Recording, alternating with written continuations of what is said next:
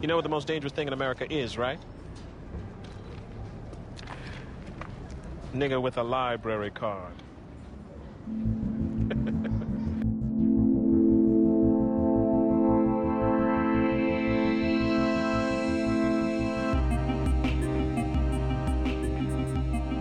This is the Most Dangerous Thing in America podcast, a show in which we read books by black authors and they are talked about by a black author. And you can listen if you are black or not black, that is okay. This week on the show, we are finishing up the third part in a series on Emmanuel Eze's On Reason. Emmanuel Eze is a Nigerian philosopher. On Reason was the last thing that was published or that he wrote before he died uh, in 2007, I believe. He was a professor at DePaul University. And yeah, the first two parts of this series are on the podcast feed, so you should go listen to those if you haven't and you're listening to this. It, I don't think it would make a lot of sense unless you've read the book and you're only interested in this part. I don't know exactly what your deal is, friend, but depending, you should probably just go back and listen to those that being said, we're not going to do an introduction to how I came to this book or anything like that because uh, we already did those in the first two parts. Instead, we're just going to kind of take a look at what the last two parts of the book are trying to accomplish, and we're going to do that by going back to the introduction, and then we'll actually talk about the last two parts. Now, the reason I feel like it's necessary to go back to the introduction is I thought there was a real through line from the intro to parts 1, 2, and 3 and then as I was reading parts four and five, I thought it's kind of lost the through line here. Like, where? How did we get to parts four and five? So then I went back to the introduction, and I did a little rereading, and I got what I had missed. So here we go. Here, this is from page 26 in the introduction. It says. Before, in the idea of limit, we were led to speak about epistemic failures of reason as a limitation in thought. Now, in our acts of our own redescription, I have invited ourselves to recognize in the same limitation sites of productions of language and of historical insights. And then he goes on for a little bit, and at the end says, Language and time are the origins of world and of history. Now, why is that important? What he's basically said is, uh, let me go back to that part that I first said. Now, in the acts of our own redescription. So, our own redescription is parts one, two, and three, where he goes through and he talks about rationality and reason and the diverse nature of them and how there's not one type of rationality or reason. Then he says, I've invited ourselves to recognize in these limitations sites of production of language and of historical insights. That's what parts four and five are about. They are about sites of production of language and historical insights, and it's about tying language to time and world and history, right? He says language and time are the origins of world and history. Actually ties all these ideas together in parts four and five. And then in the very next section, he starts to talk about what all of this means and how he's going to go through it. And he says he's going to go through a range of ideas and concepts currently deployed in debates not only about identity and difference, but also about culture, tradition, and history, philosophy and science, literature and the arts, and politics, war, morality, and the law. I do not pursue a comprehensive philosophical worldview. However, this is more modestly one man's effort to practice philosophy as a critique of concepts. And that's really what the last two sections are about him practicing philosophy as a critique of concepts.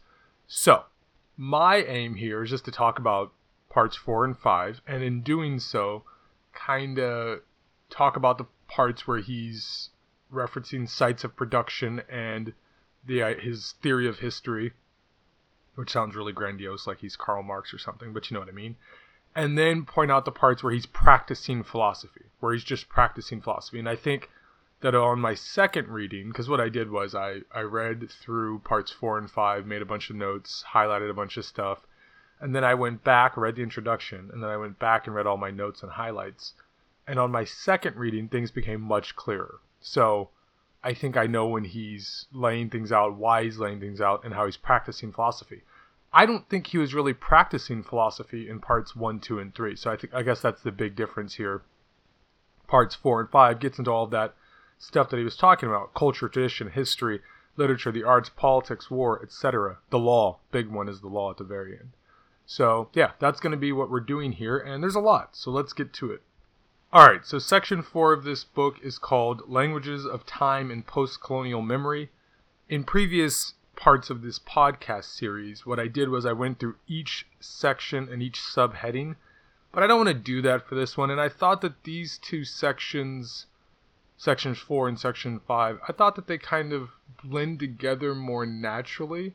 So although they're not uh, the subject matter is a lot different in sections 1 2 and 3 which is really laying the framework for the practice of philosophy in sections 4 and 5 i thought also like the type of writing and the the subheadings were less necessary whereas you really needed the subheadings to get through sections 1 2 and 3 with sections 4 and 5 i don't think it's as necessary so all of that to say we're not going to demarcate what's in which subheading we're just going to kind of go through in general with the sections. So, like I said, first section is called Languages of Time and Post-Colonial Memory.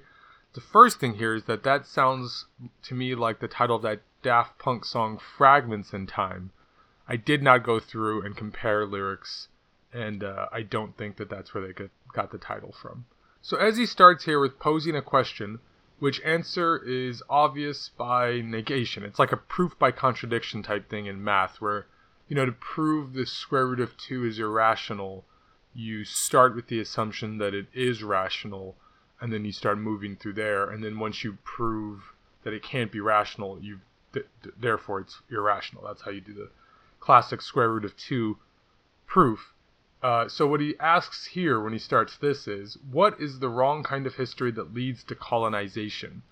So the purpose of this question is to point out the fallacy of thought that surrounded decolonization and this idea that basically African peoples were unfit to govern themselves because they historically lacked the ability to govern themselves. It wasn't a racial argument, it was a historical argument. That's he quotes a a writer as saying that. So then he goes through and talks about, well, if that's the case, what's the right type of history or what kind of history leads a people and you know uh, gets them ready to be colonized, primes them for being colonized. Is this a thing that is true? Is this possible? He goes through all of this, and uh, that's how he sets up this section. Now, obviously, he, he, thinks that the answer is no, there isn't any. I, I should I should point that out. That's the point of asking the question, is to start out with such an absurd statement that proving it by contradiction, that is to say, proving that the answer is there is no such thing as a history that leads one to being colonized, proving that by contradiction is quite easy. So he goes through and does that through a number of ways. And first and foremost among those ways, well, first he needs to establish what is history. So uh, this is where the link between history, language, and time comes in. He lays out this concept that language describes experience. History is a form of experience.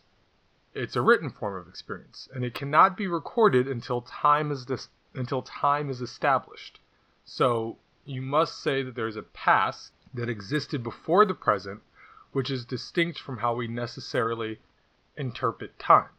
You know, on a day to day basis. We don't necessarily demarcate everything as this was 100% the past. Some things flow into the present, et cetera, et cetera, et cetera. But at any, at any rate, you must do this in order to lay out the facts of what is in an objectified history. Colonialism, then, is a disruption of this experience. It's a disruption of history and it throws the entire experience, history, uh, etc., into chaos. And in doing that, it hinders a people. He goes through and gives examples of how, by disrupting history, you're disrupting culture. By disrupting culture, you're, disru- you're disrupting an entire people's process. And uh, he quotes many different African thinkers on the subject, notably Ngugi wa Thiong'o, Chinua Achebe, and the Angolan political revolutionary Amilcar Cabral, who said, denying to the dominated people their own historical process necessarily denies their cultural process. He goes through and quotes a lot of different thinkers on the subject and talks about how this disruption in history and culture through African societies into chaos. And then he asks, well, it, so this isn't a book full of um, lamentations on what happened. He's just simply explaining why if somebody in the mid 20th century would say, "Oh, it's his it's a historical reason. It's not racism why we're why we are doing this." He is explaining why history is so important. And I want to take a moment here to say that I thought it was refreshing that as he uses African examples throughout the book and uses them naturally. And what I mean is that when a European writer writes about Europe, it seems natural and perfectly reasonable that a European writer is writing about Europe. Nobody would accuse a European writer of being hyper focused on their own situation and not taking in the broader view. When they write about Europe and they use European examples, that's just par for the course. There's no problem. But when an African writer does it, it might be seen as them concentrating too much on Africa or thinking only about Africa or not practicing broader philosophy. And I think I even fell into that reading the book where I was reading it going like is this just him talking about Africa? How is this a broader philosophical idea? And then as I read the notes again to myself, I was like, right, no, this is a broad philosophical idea with, yes, some African examples, but European examples as well, South African or South American examples as well. But if he had just had nothing but African examples, that should have been fine too. If he's wanting to use African examples to illustrate a larger, broader philosophical idea, which is what he said he was going to do in the introduction, that should be fine. If he wanted to write a book that wasn't that, then yeah, okay, obviously uh, you know, if he wanted to just write about Africa, then that would be fine too. But that would be a separate thing. But that's not what he's doing here. He wasn't just writing about Africa. This is the, an attempt to give a broad philosophical idea, which he is doing by bringing up specific African examples along with other examples and tying it all together. So I thought that was just an important thing to be cognizant of because he saw that there would be a critique perhaps coming down the pipeline and he headed it off in the introduction when he said this isn't a book for the culture wars. I'm not trying to get in here and argue about the culture wars. This is a broader philosophical work. So you have to keep that in mind when reading it and then just think to yourself, right, the concept that an African writer can write about Africa but still draw broader philosophical can still draw broader philosophical ideas from it shouldn't be something revolutionary. That should just be commonplace. History has been disrupted, and what can we do? Well, as he goes through and he talks about how because history's been disrupted and because we've objectified history using European languages now, what else can we do and is there anything else to recover? And this idea of recovery becomes very important, reinvention, recovery becomes very important, and language becomes very important because if there's an objective history, let's say, then what are we even talking about then? Then everything that happened already happened and there's nothing to go back and recover or reinvent and this idea of disruption of history why is it even important to bring up?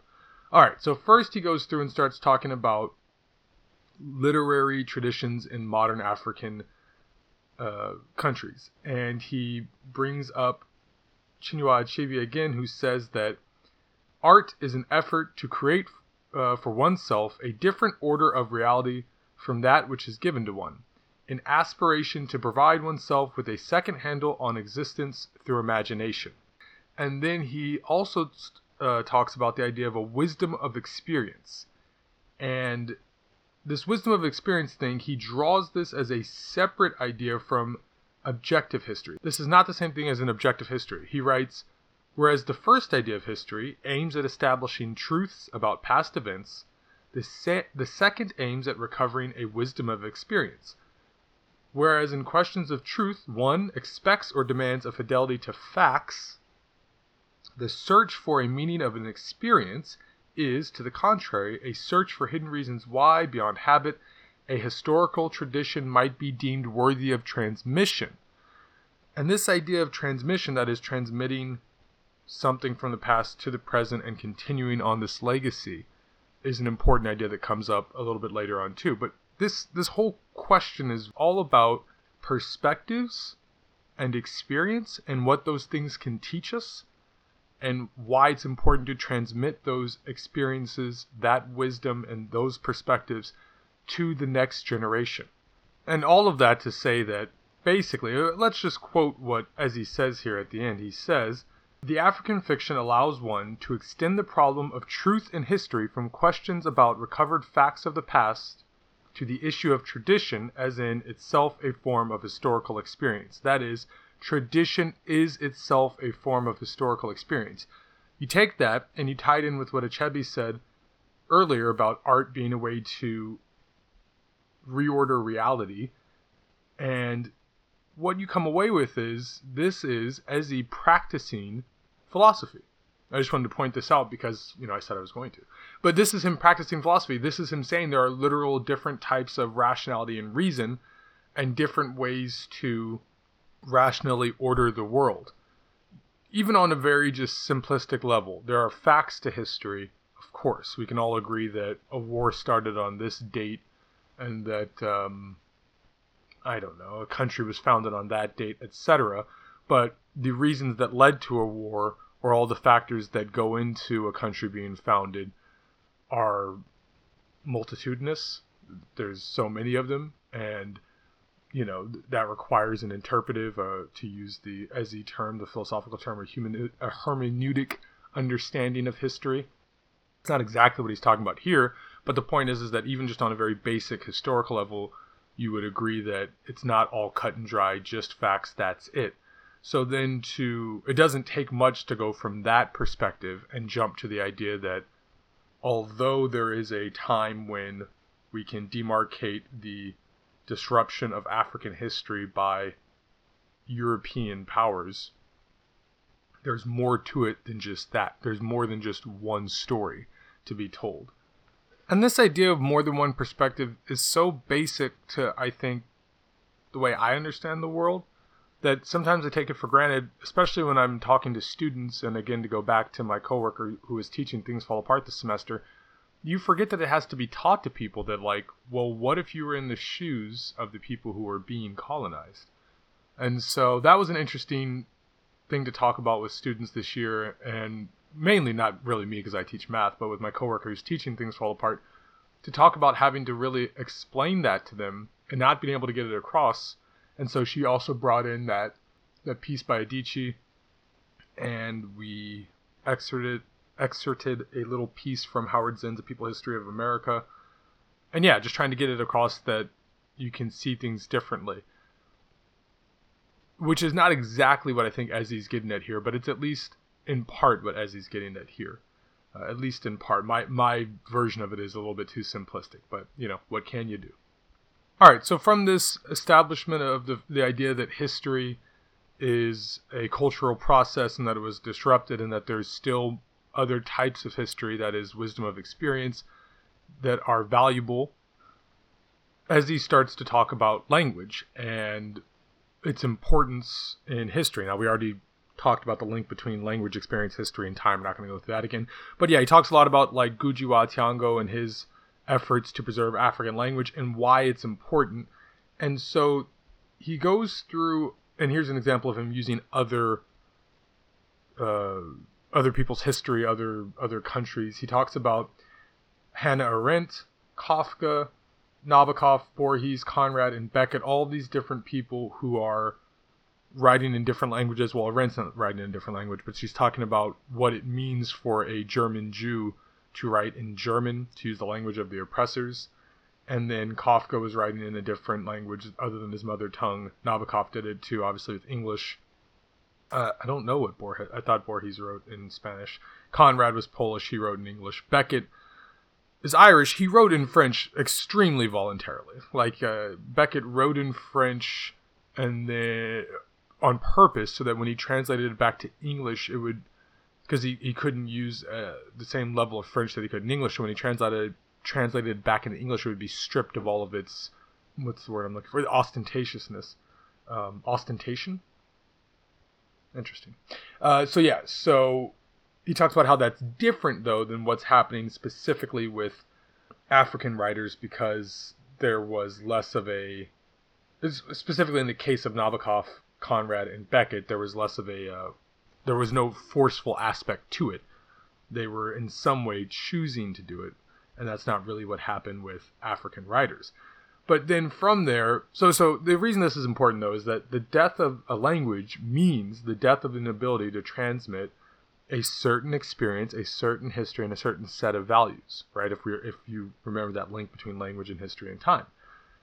But there's a chance for things to be reinvented. So he goes through and he says how the most successful and least nihilistic of modern African writers are the ones who are trying to in some way incorporate African language into their writings, or they're trying to, he specifically says, writing in the time, in italics, of African languages, and how these experiments in modernity as stories of fragile traditions, broken and however imperfectly, reinvented, reinventing traditions. And then in page 203, he also says something similar.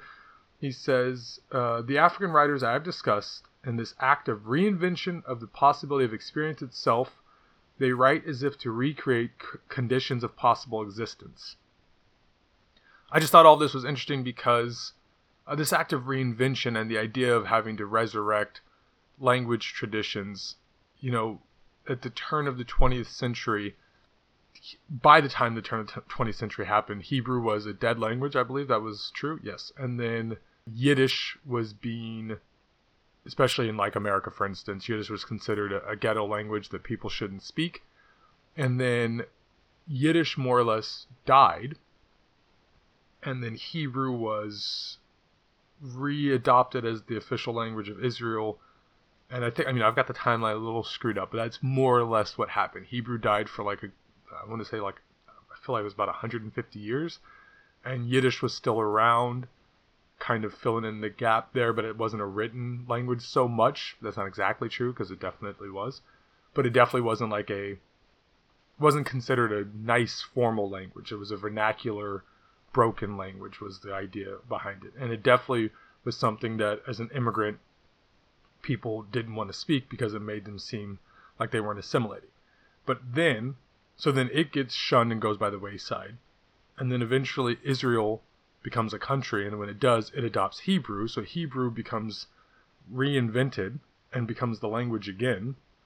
And Yiddish is now dead. And we'll see if Yiddish gets reinvented or whatever.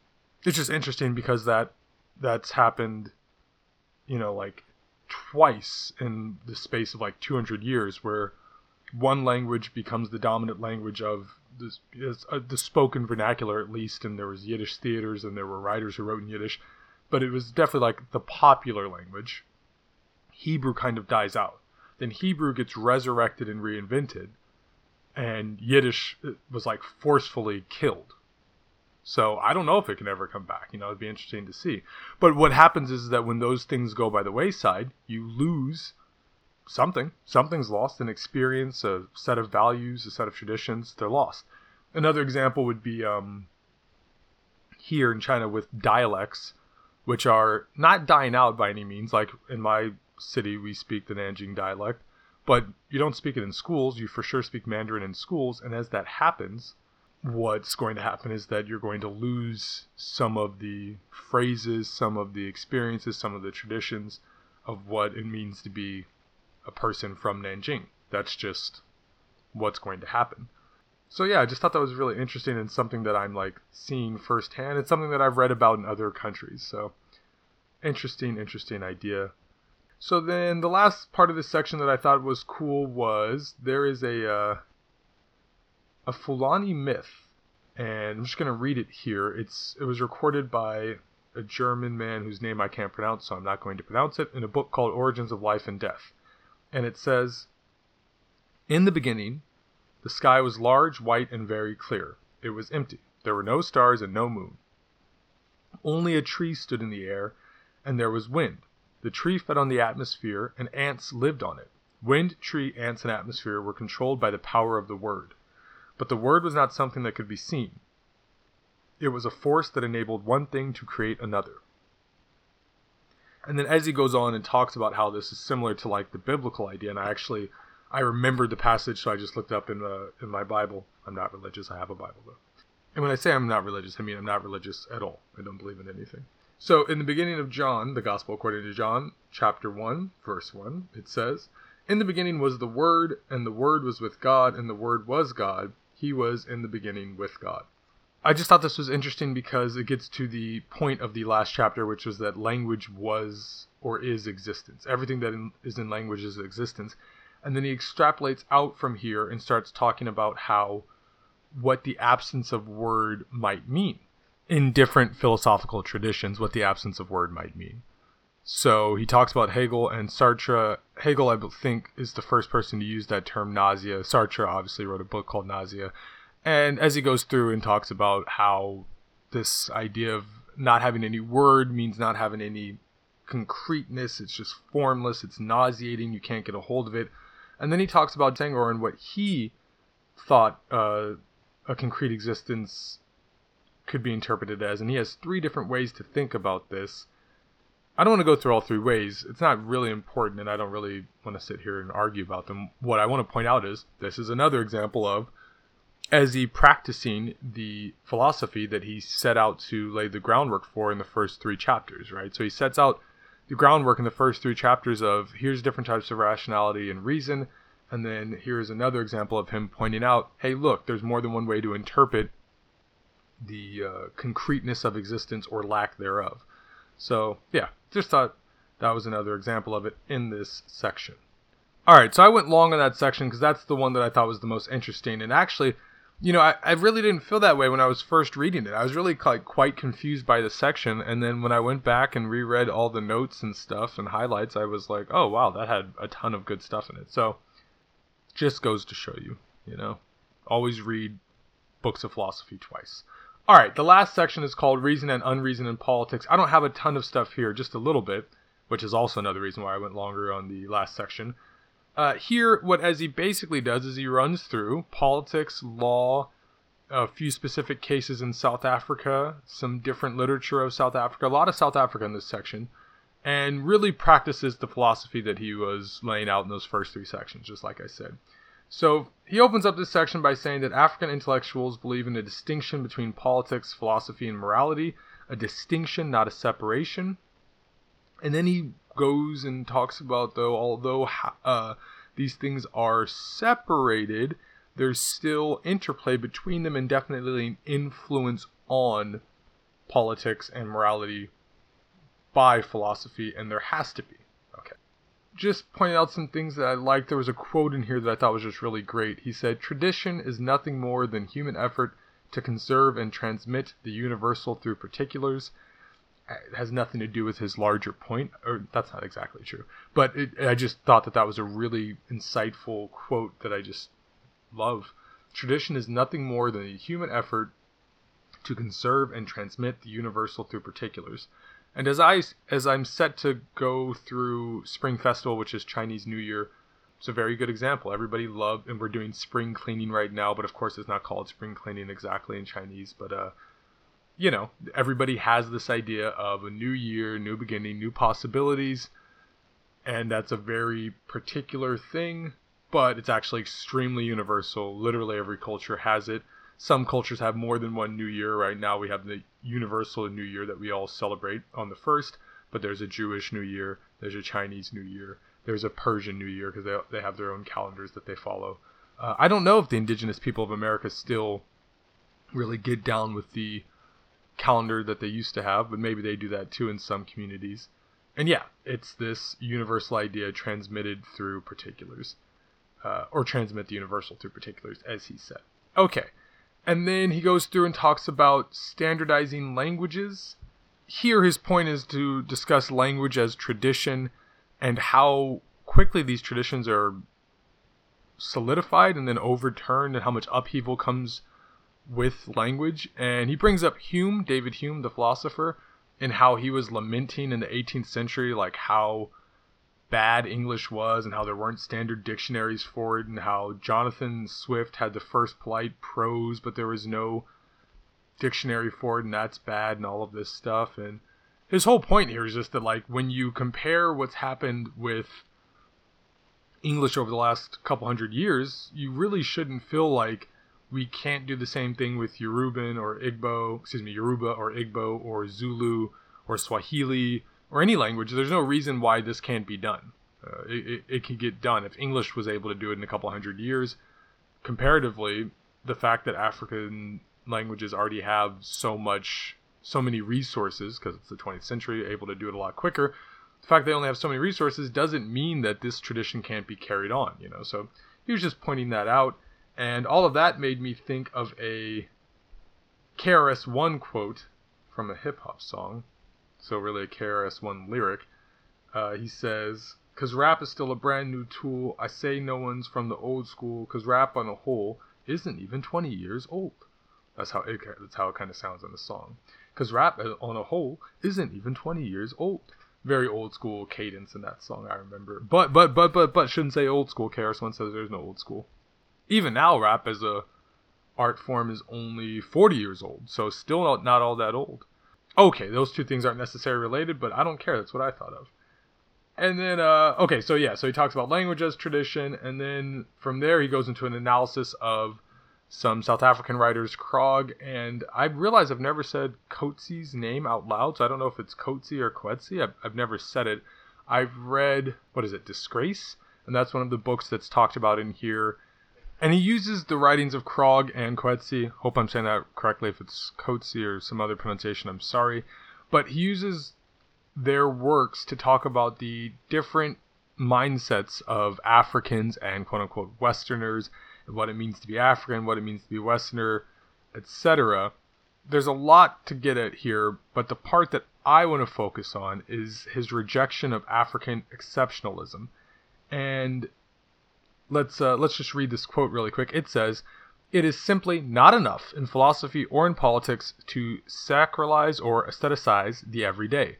It is even more unsatisfactory to try to do so, romantically or tragically, in the name of an African exceptionalism." How this ties in exactly with the literary works that he was talking about is not all that important, but I just thought it was important to point out that Eze it, it's kind of like that Baldwin quote, so it made me think of the Baldwin quote, so I'll pull that up really quick. Baldwin said, I don't like people who like me because I'm a Negro, neither do I like people who find in the same accident grounds for contempt. And I thought that's similar to what Eze's trying to get at here. His point is, it's neither ex- we don't need African exceptionalism where we look at Africans as like some having some you know tie closer to the earth or some better understanding of some more mythical understanding of uh, what it means to be alive, something that's ineffable and inexpressible. And we also don't need to look at them as like backwards, um, primordial people who can't govern themselves. A thing that we could look at them as is, and this is revolutionary. What about if we looked at them as people? That's wild. All right, so that's kind of the same thing that Baldwin's saying. What if, what if we just thought about black folks as being people? That'd be crazy. Uh, so yeah, so that's one of the things he talks about here, and then and, and in all these sections, he's you know practicing that philosophy that he's talking about. So then he does it again with revolution. There's another section here where he talks about revolution, and this is another uh, proof by contradiction thing where he says like, if revolution is necessary, as people say, then does that mean that the conditions for creating the necessary revolution are also necessary. So, like, is it necessary to have dictatorships and despotism and tyranny? Is that also necessary? So, you wouldn't say that. So, why do we have to say revolution is necessary, despite what Thomas Jefferson said? He doesn't quote Jefferson, but I think it was Thomas Jefferson who said that a, a people need to have a revolution every couple of years. So, as he goes through, and it's kind of similar to what he does with the uh, with the question of um, African exceptionalism where it's like I'm not saying that we don't need change. What I'm saying is it doesn't have to be revolution or no revolution. What if we just have something right through the middle of there? I'm not saying that Africans are exceptional or not exceptional. I'm saying what if we just say they're people? And then so he does this again with apologizing at the end of the book. He goes through with South Africa and talks about their national forgiveness plan. It's kind of the same thing here where he goes, justice doesn't have to be either penal or uh, I can't remember the other the other version of it. Um, but there's not one. There's not only two concepts of justice. There's more, and so this entire section is him broadening these ideas, our ideas of revolution, our ideas of forgiveness, our ideas of what it means to be African, our ideas of language and language as a tradition. These things can be broader. We don't have to have such a narrow view on them. So I thought that last section was really good. There's just a lot of examples, and they're all very particular. So yeah, I just wanted to touch on them briefly. Lastly, I'll say about this book that I am absolutely 100% shocked that there was not a coda. Uh, I really wish there was a coda. I don't know if I needed the coda. Like, I mean, it's not like it's not like I couldn't understand what was happening just through my own reading. That being said, I feel like it would have benefited from something that just kind of tied tied it all together at the end. So, if I had one complaint about the book, it would be that it was lacking a coda, and that I think there should have been kind of a demarcation between parts one, two, and three, and parts four and five. Uh, something that didn't require me to go back and hunt it down in the introduction. So, you know, maybe it would have been more like theory and praxis, right? The parts one, two, and three are the theory, and parts four and five are the praxis, or case studies, or something like that. But okay, that is the end of this three part series on Emmanuel Eze's On Reason. A really good read. Tons of great stuff in here. Very insightful. I think the broad philosophical ideas, I really loved those. Like, I, I legitimately have had to go through and look up some of these concepts and read through them out of just pure interest, you know? When I said I've had to, I mean I've been compelled to. So those are awesome. Then just the casual African concepts, or not even concepts, excuse me, uh, casual African like uh, pieces of culture that I didn't know about that he's just referencing, you know, casually, like European philosophers get to that's been great too because then I'll be like, oh, I didn't know about that guy. Oh, I didn't know about that book. Oh, let me go read that thing. So that's been awesome. Specifically the Hatata. That's something I'm going to dig into. So I loved that. And um, yeah, a real tragedy that this man was lost to us uh, before his time. So he lives on with his book. He said at one point, we never know if language is for the living or for the dead because we don't know if languages will continue to go on. Some languages die out currently this language is still alive, his book is still alive, his words are still alive, so you can still dig on it in that way, and hopefully it stays that way. Okay, I will be back in two weeks with something different, a piece of fiction for sure. It was going to be Marlon James's Moon Witch Spider King, but the release date got pushed back, so we don't have that yet. So it might be.